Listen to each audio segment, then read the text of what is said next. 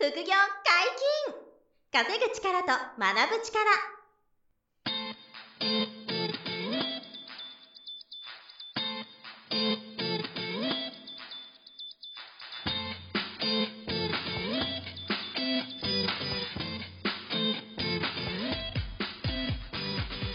この番組は稼げるようになりたいを叶える副業アカデミーの提供でお送りいたします。副業アカデミーはあなたが副業で稼げる状態になることにコミットしたスクール初級コースから上級コースまでさまざまなジャンルの副業ノウハウを学んでいただけます詳しくは副業アカデミーで検索くださいこんにちは、小林正宏です。山本博史です。よろしくお願いします。はいよろしくお願いします本日も小林さんと二人でお送りしはい、ます。お願いします。えっ、と今回は、はいえー結構うちの受講生の方にも、うんこういう方いるんですけど、はいあのー本業があって、まあ、うん副業をしますと。はい。で、副業がうまくいって、あのー独立起業するはい。っていうパターンがあると思うんですけど、まあ、それがじゃあどんな、あの、風にはい独立していくのか、うんまあ、何が良くて、こう、何に気をつけなきゃいけないかっていうのを、ちょっと僕の独自の感覚で、まあ、ちょっと全部語ると長くなっちゃうんで、はい。ちょっとこう、かいつまんで、特徴的なところをお話してみようかなと。いや、この成功パターンを知りたい方ってすごくいいまあですよねはい。僕がまさにやってきたことをそのまま話すんですけど、はい。まず、あの、本業があるうちは、はい本業の収入の中で生活して、うん貯金もしながら、はい頑張って副業やっていきましょうと。うんこれはいつも僕が言ってはい。ることで。で、まあ、本業も手抜かずに、うん一生懸命やりながら、うん副業やると。はい。注意してほしいのは、副業を頑張りたいから本業サボるみたいなマインドだと、はい。副業も成功しないんですよ。なるほど。だから本業もちゃんとやって、うんなおかつ1日1時間2時間副業頑張るっていうはい人が一番本業もうまくいくし、副業も結果出るし、なるほど副業の結果が本業にも生きるみたいな、なるほど最高のパターンなんで、はいはいまあこうやって立ち上げてくださいと。はい。で、えっ、と、副業のその方が順調にこう伸びて、はい。まあ例えば、えっ、と、本業の収入を超えてきた。うん。そしたら、例えば手取り30万のサラリーマンの人が、はい。副業で30万稼げたら、これどうですか？ここでやめます？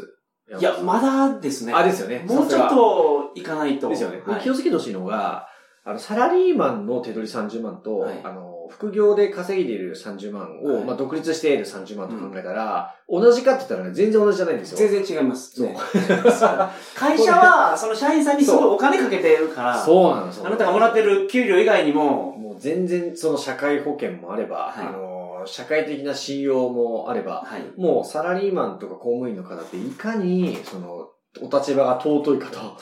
いうことを忘れないでください。本当にそうだ。だから、副業ねでやって、本業のそういう、その、社会的ステータスとか信用とか安心とか安定は、持っといてもらうのが、まあ、副業の良さなんですよね、あはい。はい。で、まあ、ど、どれぐらいかって言ったら、一応、最低ライン2倍。ああ、なるほど。副業がはい本業の2倍って、うんまあ、トントンぐらいだと思ってほしいですね。はつまり、手取り30万のサラリーマンの人が、はい副業で60万手取り稼げたら、うん独立しても、一応サラリーマンのなりの生活、はい手取り30万のサラリーマン生活ぐらいはまあ、ギリギリやれるからな、という、うんこの、このぐらいに慎重でいてほしいんですよ。なるほど。辞めるとしても。はいはいはい。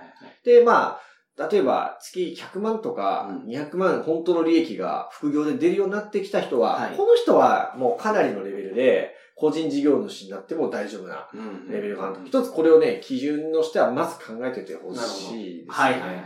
あの、少なくとも本業の収入と同じぐらいの副業収入の時に辞めることはよっぽどの何か根拠とか確か合いがない限りは注意してねと。本業やりながら副業頑張ってもっと伸ばしてみたいな。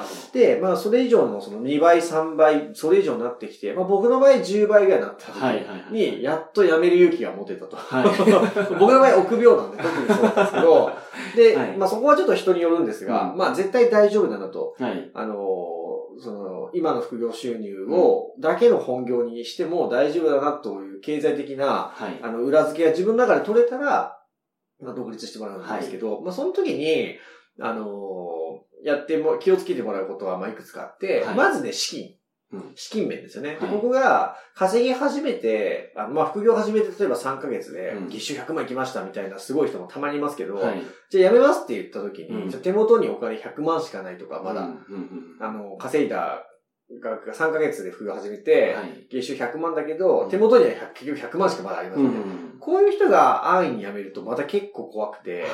あのーすぐその独立した後って、まあ軌道に乗ればいいんですけど、苦戦したりするとね、はい100万とかすぐなくなるんで、ああ、そうですよね。ピュッ、ピュッとなくなる。間違ってオフィスとか借りちゃおうもんなら、はい。敷金、あの、10 2、30万の家賃のオフィス借りちゃえば、もう敷金でそれで全部飛びいや、ますね。そう。100万がピュッてなくなって、はいで、家具買ってなんとかで。はいはいだからもう、こう、これはもう明らかにまだ早い。なるほど。ね。なんで、自己資金が明らかに、まあ、どんなにやばくても半年。半年の自分のランニングコストは全然大丈夫ですぐらいは自己資金がないと、うん。まあ、独立しちゃダメだし、まあ、あるいは、あの、家族や友人から資金調達できるとか、まあ、チートって言わないが、あの、お金借りられるとか、はい。まあ、あんまりお勧めしないですけどね。まあ、借りられるとか、えっ、と、金融機関からう、ん。日本生命金融高校とかが借りやすいですけど、うんはい。1000万、2000万融資を受けられて、うん。しかも目の前のビジネスも順調に利益出てるとかね。はい。あの、まあ、あんまりないですけど、あとは第三者の演じる投資家さんとかから資金が受けられるみたいな人もいますけど、うんすごい人は。はいまあ、こういうふうに資金の、手元の資金のうん裏付けが、まあ、最低でも半年。まあ、半年でも怖いんですけどね。うん一年ぐらい丸坊主でも大丈夫ですぐらい、あの、資金があって、そうですか。うん。一年丸坊主。そう、ないですけどね。はいはい一年丸坊主するような状態で辞めたらやばいんで、そのために副業でそう、成功しないといけないんですけど、まあそうですよねそう、万が一、独立して、あれみたいな時に、まあ全然思い通りマネタイズができないとかなっちゃった時に、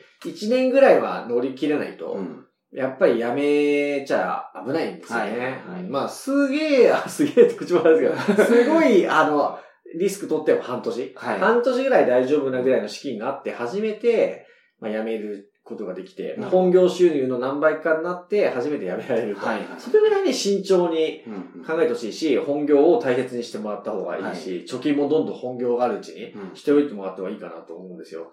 で、まあ、それができたら、えっ、と、一番安全な独立の方法は、は一人でうん。やる仕事。うん。が、まずは安心ですね。例えば、えっ、と、物販で月100万利益出てる人が、一人で物販を頑張っていくと。はい。うん。あの、いきなりスタッフとか雇わないでって意味ですね。うんなるほど。うん、とか、えっ、と、インストラクター業で副業を成功した人が、個人でインストラクターをやるとか、あの、筋トレ、ダイエットのコンサルタントやるとか、はい。英語の先生やるとか、うん。これを一人で自分がやると。はい。うん。あるいは、えっ、と、なんか修行、まあ、修行系の人はちょっとあれか少ないかもしれないですけど、まあ、でも、えっ、と、本業で、えっ、と、修行やってた人が独立する場合もありますよね。ああ、まあそうです副ね。業でこっそりやってたものを、はいはいまあ、これもそうですよ。まあ、修行とか、うんもうまあ、コンサルティング的なもんですよね。はい。そういう自分でやれるものとか、自分で完結できるものからうん、スタートするとリスク低いですね。うん。うんで、あの、立ち上げもうまくいきやすい。で、僕も、あの、しばらくは一人で、はいはい。あの、不動産投資家で、まあ、物販もやってて、はいで、まあ、あの、海外の積み立てとかやりながら、あの、大学で講師したりとか、はい。コンサルティングしたりとかを一人でやってたんですよね。その時はもう個人事業主でやるんですか？あ、あの、サラリーマンやりながら、ちょっとずつ今みたいなことが始まってて、はい。で、独立してからそれをそう本業にしてたと。はいう感じですね。その時にもう、なんか10個以上はキャッシュポイント作って、はい。あの、やってましたね、独立する頃には。それはもう会社にしたんじゃなくて、個人事業主でやったんですか？あの、えっ、とですね、あ、厳密に言うと、一人の個人会社作ってました。あーなるほどあ、だからそうですね、ここは個人事業主で本当に個人所得でやる人もいいですし、はいえっ、と、一人の合同会社か、はい一人の株式会社にするのもあり。はい。で、従業員がいないってことですね。はい。ちなみに合同会社だったら、創業はまあ、7万から10万あれば、そん。なもん会社は作れますね。はいはいはい。株式会社だと、20万から30万ぐらい予算用意してもらえば立ち上がりますよね。で、えっ、と、まあ、一応、ちゃんと中長期的にやっていくなら、おすすめは、個人的には株式会社の方がは、少し条件が違う。まあ、ほぼ一緒なんですけど、はい。金融機関の評価も変わらないんですが、ちょっとその株主のどいるいないとかの話とか、その、えっと、本格的に会社やるときに株式会社じゃないとやっぱりはい。厳しいことが出てくるんで、まあ予算が大丈夫だったら株式会社からはい。でやった方がいいかな。はい。でも別にその一人でやれっていうことだったら、うん合同会社でもいいので、そこはまあ調べてもらって、はい。選べばいいんですけど、まあその資金はかかりますよと。で、まずは一人で、えっと、独立したら一人でちゃんとやってマネタイズして、はいっていうのが、あの、リスク低いし、はい成功しやすいんですよ。うん自分の努力で決まるから。うんなるほど。ただこれは注意が必要で、えっと、一人で稼ぎ続けて、はい。やっていくことがもう好きで、うん。なりわい、生涯これやってたければうんいいんですよ、それで。はい。うん、なんですけど、例えば、例えばね、占い師さんに、副業で占いやってた人がうまくいって。占い師として独立したと。はいで占いが本当に好きで、一生涯人の占いをしていきたいって、うんこの人は、あの、個の力でずっとやっていけばいいし、あの、効率もいいんですよ。稼ぐ額が一人でパフォーマンスですから。はい。なんですけど、これから僕がちょっとその個人の時代から組織の方にシフトしたはい。話も一応参考までにしとくと、はい。あの、個の力でマネタイズすることに頼りすぎると、はい。組織化に苦戦するっていうね、この難しさが出て、まあ、だから職人になってしまうと、そうそうそうその職人芸がなかったら、そうなんです、そうなんです。もうその通り。事業ができないと。おっしゃそうです。はいだから自分の職人としてのテクニックとか、はいスキルとか、あと魅力とか、はい。信用を個人で培いすぎてはい。しまうと、あの、いつまでも自分がやらなきゃいけないという悩みが出てくるんですよ。なるほど。誰独立して、サラリーマンを独立して、なんか自由になりたくてやってんのに、うんそサラリーマンの時よりも今忙しいんだけど、みたいな。はいはい俺じゃなきゃマネタイズできないビジネスになっちゃったみたいな、こうなってくるケースがあるので、はい。えっと、ここでまたちょっと気をつけなきゃいけなくなってくるのは、えっと、自分じゃなくてもできる、うん。えー、その仕組みにどうするかとか、どうやってそうなって、あの、作っていくかとか、えっと、そもそも自分じゃなくてもできるビジネスモデルに、はい。えっと、転換していけるのか、うん転換できないモデルなのかっていうのが、あの、次のちょっとフェーズがあって。なるほど。これはでもね、大きな、あの、なんつうの、分分岐点で、はいそっちに行かなきゃいけないわけじゃないんですよ。組織化しなきゃいけないわけじゃ全くないし、うんむしろリスクもいろいろあるから、はい。一人でやりきる方がリスクも低いし、まあ、ある意味簡単うん。なんですよ。そっちを突き抜けて、一人で何千万とか稼ぐように目指していくのもはいはい。いいでしょうし、まあ家族も全然養っていけるから、あの、それでもいいんですが、まあ僕はどう思ったかっていうと、僕の価値観ですけど、その、31歳の頃に独立して、はいで、33ぐらいまで 2, 2年ぐらいは一人でやってたんですよ。はい。で、一人でもう何千万とか1億とかう、ん収益が、利益が出せるようになってきて、一生それでいいと思ってたんですけど、はい。ある時から、その自分のその次の成長が、はい。その一人ぼっちだとないなと、うん。うんいうふうに思って、それはあの金額的にも限界を感じましたし、はい。あの、そもそも人間としてのその経験の幅とか、はい。あの、見る世界の変わ変わらなさみたいなのが怖くなって、なるほど。で、ちょっと成長したくてステージ変えたくて、組織化にシフトしたんですよ。はい。で、その時に気気をつけたのが、あの、自分じゃなきゃできなくしないってこと。うん。あの、うんこれはもう名前をつけてて、マサレスカっていうまさですか。名前があって僕、マサさんって呼ばれてるんですけど、小林正宏、ま、マサさん、マサさんってみんなはい呼んでくれてるんですけど、はいマサレスカっていうテーマを、そう、組織化するにあたって、最初に提示をしたんですよ。なるほど。これ深結構深くないですか、これ？はい結構深い話いや、ですけど。確かに。マサレス化します、みたいな。はい。で、それマサが言ってるわけですよ。そう、マサがマサレス化しますって言って。だから、あの、はいマサが喋らなくてもいいというのを、はいあの、最初はきついんですけど、増やしていくと。そうだから自分じゃなくてもできるようにいかにするかっていう、はいはいはいそのビジネスモデルだったりとか、そのサービスそのものをどう、どうしたら、うんじ自分じゃないと売れないんですよね、この商品っていうのが、はいはいはいあの、ダメになってくる。うんうん一人でやってる時は、自分じゃなきゃできないんですねっていうのが強みになってくるんですよ。確かに。じゃないですか。だかここがね、本当に面白いところで難しいところなんですけど、はいで一人でやるならそれがいいんですよ。うんただ一人じゃないんだったら、えっと、どうやって、ある意味どなたでも提案、売っていけるようなもの。はい。にし、いかにするかっていうのが、うんまあ、これは今でも僕ら、僕としては課題なんですけどね。はい。なんですけど、あの、だいぶそれが、あの、変わってきて、一人でやってる時と今で違うのはそこなんですよね。なるほどでそこに新しい挑戦を感じて、はい。楽しく、あの、思えれば、あの、その組織化するとか、っていう、あの、まあ、起業した後に、一人でやっていく道なのか、組織になっていくのかっていうのを、あの、考えることがあるので、まあ、それは皆さんこれから起業したいなっていう人も、は、初めからイメージ持っといた方がいいかなと。うん一人でやっていくのか、ちょっとその、ちょっと組織化してスケールして、よりさ世間に大きな何かを。打ち出していきたいのかっていうのがもう全然違うので、確かに。あもちろん個人でもね、あの、世間にこう広げていくと打ち出していくことははい。できるんですけど、例えばタレントさんなんかは、あの、個の力でずっといきいきますよね。はい。で、まあ所属事務所が大体あ,、うんあるんでね、自分の企業としてのやってる人と、本当個人で事務所所属してる人と、まあ分かれると思いますけど、彼らは、その組織を作ることには向かずに、うん自分個人の輝きはい。をとやって、自分じゃなきゃダメな方にこう追求してそうですよねやってますよね。はい。うん。で、例えば、孫正義さんとか、柳井さんとか、まあ、ちょっと日本トップレベルですけど、はいあの経営者たちはどうかというと、自分じゃなくてもうん、服や携帯が売れ、売れるという方にずっと舵を切っているわけですよ。まあ、個人も輝いてますけどね。うん輝いてますけど、個人のブランドで売ってないですよね。はいソフトバンクとかファーストリテイングのブランドで、ユニクロのブランドで売っていくんですよ。うんでも、例えば、マツコ・デラックスさんは、はい。マツコさんっていうブランドではい。勝負していく。どっちも大成功してるんで、うん。もう素晴らしいんですけど、そこのこう道は、あの、起業するにあたっては、あの、考えてい、まあ、副業頑張ってる時代には、起業を目指すときに、をイメージして、そう、どっち行こうかなと。っていうのは考えておいた方がいいかなと思ってますね。その企業の教科書とかを、うん。まあ、いくつか読んだことあるんですけど、おおおおあのー、もともとやっぱ職人が独立していくと。うん例えば、そうですよね。パンを作ってて、うんうんうん。あの、パン屋さんで、はいはいはい。すごく上手になりました。なるほど、なるほど。で、独立しましょうってなった時に、うん職人だけの目で見てたらうんうまくいかないよと。経営者の目もちょっと必要やと。そうだね。で、その小林さんが言ってるのは、その、どちらに重きを置くかっていうのが、うんどっかのタイミングで変わってくる。変わってくるんですよ。パン、自分で焼くのって、限界がありますもん。そう。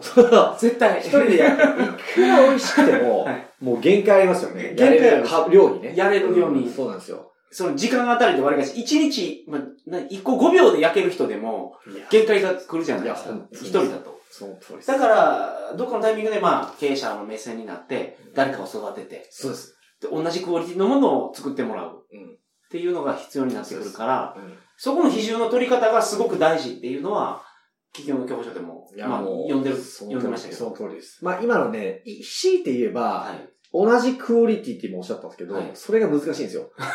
パンを自分、そう、自分がやってたことと同じことが、あの、できる人はまずいないんですよ。はいはいはい。最初は。なるほど。育つまではもう全然100、100点のパンを作れたんだけど、い、ざ自分じゃあ、あの、100点のパンが1日、あの、10、50個しか作れないから、は1日500個売るためには、うんうんうん俺一人じゃダメだってなった時そうですね、はい。あの、100点のパンを作るスタッフを5人育てるっていうのはめちゃくちゃ難しくて、はいもう50点のパンをはい。作れたらいいっていう、なるほど。いう、その基準値を下げる努力が今度必要になってきて、は自分と同じようにできなくてもいいんだっていう、そういうそのマインドセットが実は必要で。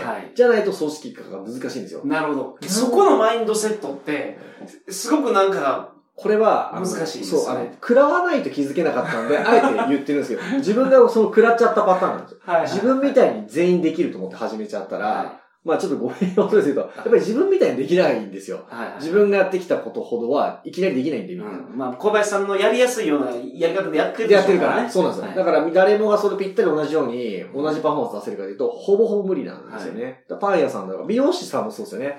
超カリスマ美容師が独立しました。はいで、カリスマなんで超人気だしテクニックもあるから、すごいお客さん満足します。うでも1日に何十人しかさばきれないから限界ですと。はい。だから、あの、組織スタッフ雇って、えっ、と、美容室をでかくしようと思った時に、その美容師のみんながカリスマの自分みたいにいきなり集客もできないし、お客さんに同じクオリティのカットができないんはい。ですか。はい。でそこにむむ無駄が出るっていうと、ちょっとうんまあ、口癖なんですけど、無駄を愛するっていうんですけど、はい無駄を愛するプロセスが必ず必要で、なるほど。そう、じゃないと、組織化ができないんですよ。はいはいはいはい。これすごい深いんですけど、それを僕ね、経験しながらやっと分かってきて、はいそうはいそういう経営者になる人っていうのは、そういうプロセスを踏んでいくことが、まあ、基本多いんじゃないかなと思ってて、だから、それを楽しい、成長って思える人は、組織化が向いてるし、はい。逆にこういうのがもう全然受け入れられないみたいな人もいるんですよ。いや、そんな妥協できないし、品質とかサービスは変えられないから、俺がやり抜くみたいな。私がやり抜く。そういう人はもう一人で輝き続けたい。はい。行った方がもういいんじゃないかなと。でも、ナンバー2みたいな人と出会えて、はい。この人とだったらスケール化できるかもっていう出会いがもしかいずれ来たら、そこから組織を考えるのもいいでしょうし。うんなるほど、なるほど。でこのナンバー2の人もめちゃくちゃ大事なんですよ。はい。ナンバー2の人によって、あの、いどれだけこう組織化が早いかうまくいくかが決まってくると言っても過言じゃないんで、はいまあそういう人と出会えるためにも日々行動していく必要があるんですけど、うん独立した後に組織化を目指す人は、そういう本当のパートナーみたいな人を見つけていかなきゃいけないので、まあそこも面白いんですけどね。はい。はい。ちょっと、これやっぱり話すとめちゃくちゃ長くなるんですけど、ごめんなさい。だから、起業しようとした人は、はいまず副業をしっかり、あの、頑張ること。で、本業を手抜かないで、うんえ本業と副業両方ともちゃんと頑張ってくださいと。はいで、本業と同じぐらい副業で稼げたからって安易にやめないで、はいしっかりもう2倍以上は最低。最低2番。最低2倍。うんで、えっ、と、半年1年は何も、あの、三振しても、はい。あの、全く困らないような資金があるか、資金調達できる前提はい。で、えっ、と、初めて独立してくださいと。うんで、独立した後は、一人でやり抜くことから始めていくと成功しやすいし、うんストレスも低いと。で、マネタイズも精度が高いんですけど、はそのまま走り抜けて輝くこともできるし、うんえー仲間たちと一緒に組織を作っていくこともあのはいはいはいできますよと。